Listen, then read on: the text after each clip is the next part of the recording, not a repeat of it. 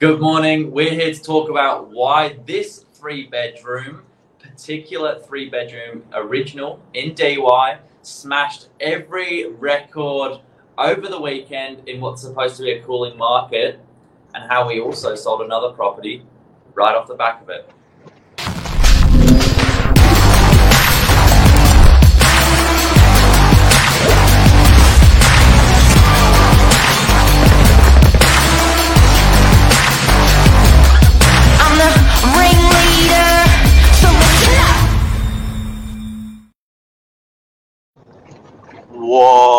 What a price!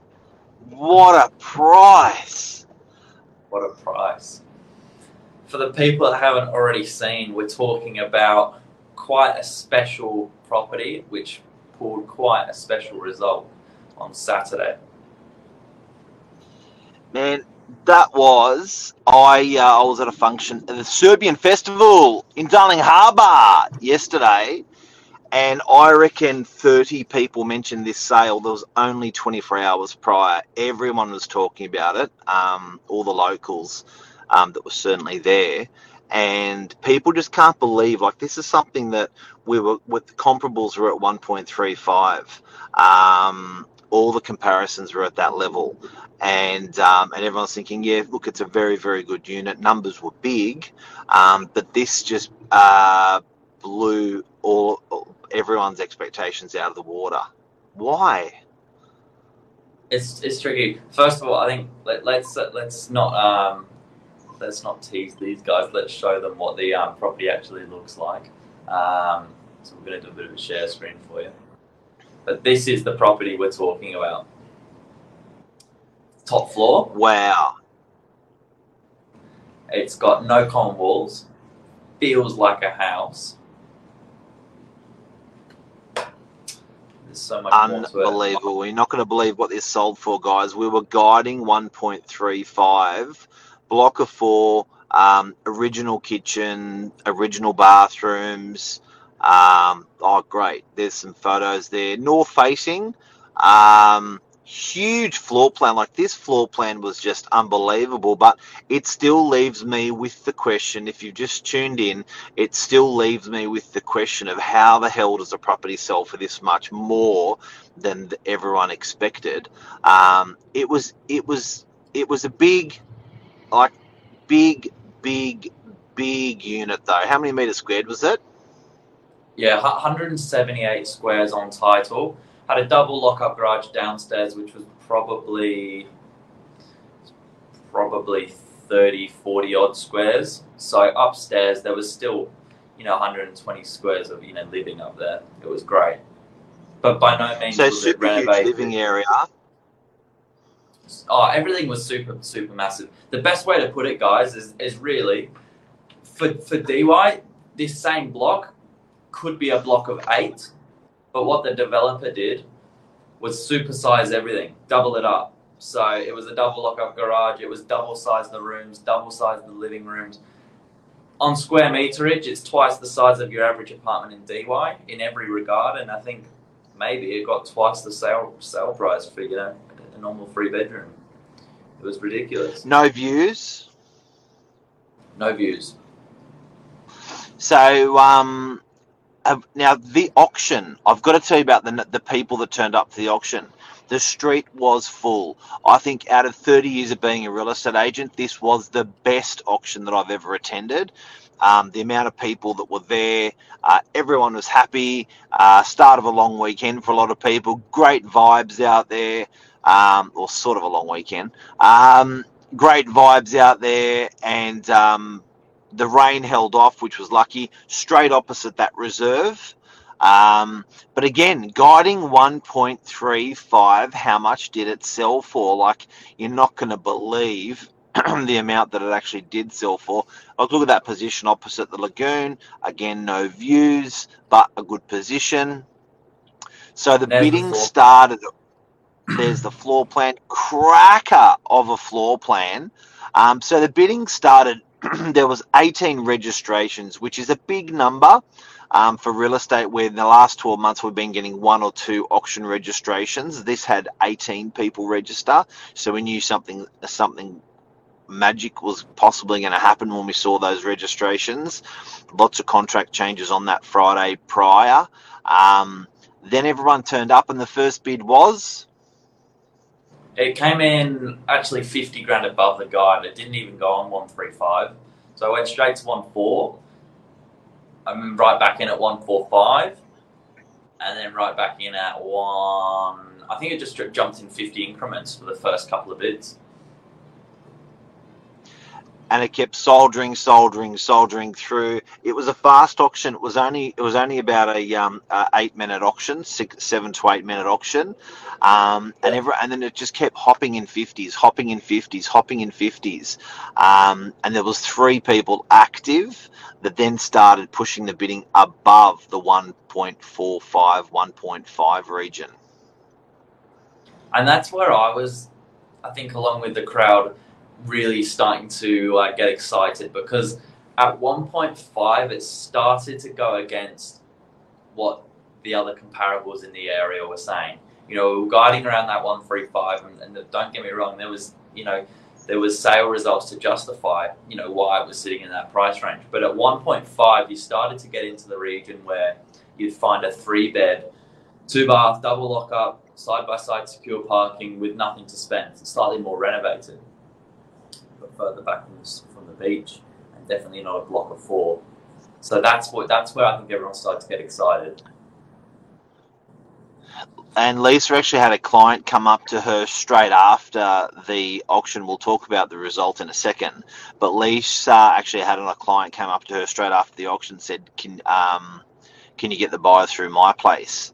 And she did, and it exchanged as well straight away off the back of that sale. So it starts benchmarking a suburb when you see these sorts of prices that people get excited about. It starts benchmarking. So the reserve was sitting at 1.35, yeah. Um, it then started going beyond the 1.5, beyond the 1.6, beyond the 1.7. Um, and tell us about the rest. What happened, Billy? Well, that's right. It all happened so quickly. That's the thing. It didn't. Um, it didn't slow down really until we got to one point, one point nine, and then the last twenty grand that was squeezed out. It was, you know, it was the most amount of money for the vendors. Don't get me wrong, but it, it's uh, it, it ended up selling at one point nine two million dollars, three bedrooms in Dee Why. Unbelievable. And the great thing about this is, I think a lot of agents um, sort of don't quite communicate this properly to their community. When a sales suburb, when a sales price like this happens, um, it's not about how good am I or how good are we as an agency are. It's about how good has Dee Why done out of this it's because what happens is it benchmarks it benchmarks the suburb so valuers can use this when they're doing valuations. Buyers can use this when they're guesstimating a value of a property.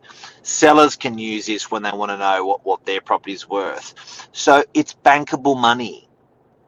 It's benchmarking and it's bankable money when you see an auction comp.